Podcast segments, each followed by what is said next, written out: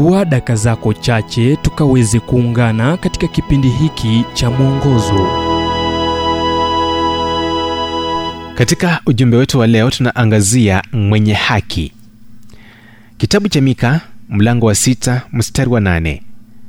E mwanadamu yeye amekuonyesha yaliyo mema na bwana anataka nini kwako ila kutenda haki na kupenda rehema na kwenda kwa unyenyekevu na mungu wako kuna baadhi ya maneno ambayo kwa hakika ni magumu kuyaeleza na neno mwenye haki ni moja ya hayo.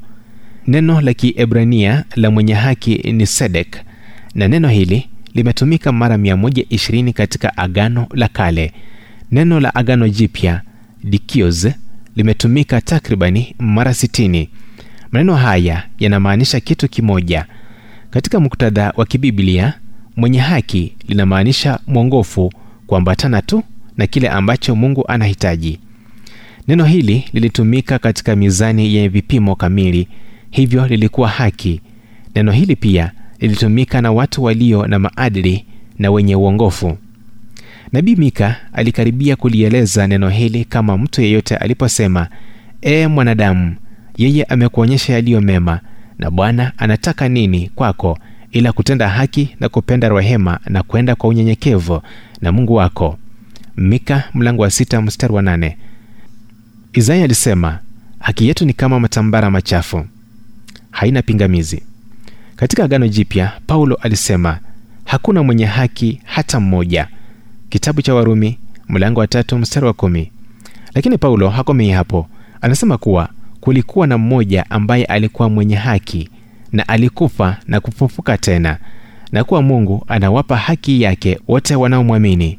Mungu alimfanya kristo kuwa dhambi kwetu sisi ili tuhesabiwe wenye haki mbele za mungu kwa kile alichofanya.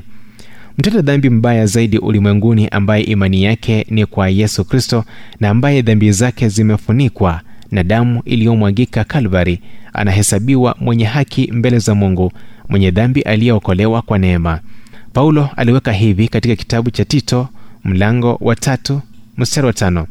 Si kwa sababu ya matendo ya haki tuliyoyatenda sisi bali kwa rehema yake kwa kuoshwa kwa kuzaliwa kwa pili na kufanywa upya na roho mtakatifu ujumbe huu umetafsiriwa kutoka katika kitabu kwa jina strength for today and bright hope for tomorrow kilichoandikwa na dr harold sala wa guidelines international na kuletwa kwako nami emmanuel oyasi.